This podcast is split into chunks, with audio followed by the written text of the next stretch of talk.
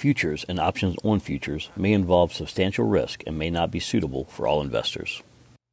Thank you for tuning in to Trading Futures with Laura, a show where Laura Taylor, a futures trading industry rock star and one of RJO Futures top analysts, takes your futures trading questions and answers them on air. Nervous about trading futures? Or do you just want to know more? Got questions? Email her for your chance to have your questions answered on air. Laura will put your mind at ease.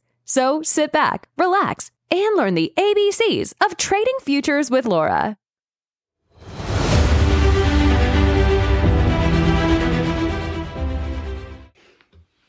Hi, good evening. Uh, this is Laura Taylor at RJO Futures, um, Senior Market Strategist. It's unusual for me to send out a podcast in the same day, but I wanted to do a couple of things here. First, I wanted to correct something in my earlier podcast. I said the next FOMC meeting was August 26th and 27th. That is incorrect. Uh, the, the meeting uh, is on July the 26th, and the results will be reported at 1 o'clock p.m. Chicago time on the following day, July 27th. My apologies uh, for that. I was trying to get a lot of information out at one time. Uh, the other th- uh, thing is, I wanted to. We talked. A, I talked a little bit about getting back into a market once you have gotten stopped out. Uh, and this is not hindsight trading. It's actually something that I discussed with a client today, and I wanted just to bring it to everybody's attention on how it works. Um, you know, it covers a lot of different uh, strategies that I've uh, talked about before, like uh, entering on a stop, getting back in when you think you're right, uh, and and things like that. So it, it, it, all depends on your trading mentality. Um, if you're aggressive or if you have uh, confidence in uh, your trading strategy, uh, you could have done this today, like actually it was done by somebody today. Um, they came in before the market and said, I think that we, this market should be sold at the 38.49 level.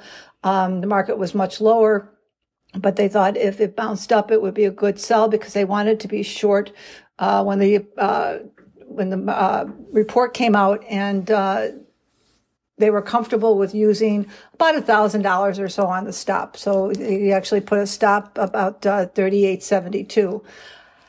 Unfortunately, when the um, report came out, he was filled very quickly, bounced up, but and it also um, must have been a lot of uh, stops getting hit at the same time.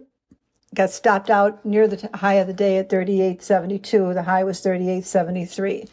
So rather than getting frustrated or upset and losing his train of thought, he decided that uh, the best thing to do, because he still believed the market was going down, he said, I want to make sure that it's going down. So I'm going instead of the 38.49 limit order that I originally placed because I wanted it to go up.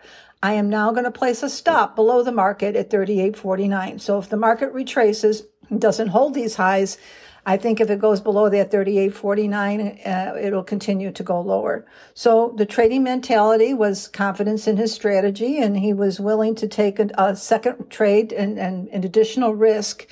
Uh, because he, he felt he was right by the charts and by his information. Um, and it turned out it worked well for him. So uh, th- this is a prime example of uh, entering on a stop order, not uh, using it for protection, but using it to initiate a trade um, getting back in after you're stopped out if the market proves that you were right the first time, um, but uh, maybe a little too premature.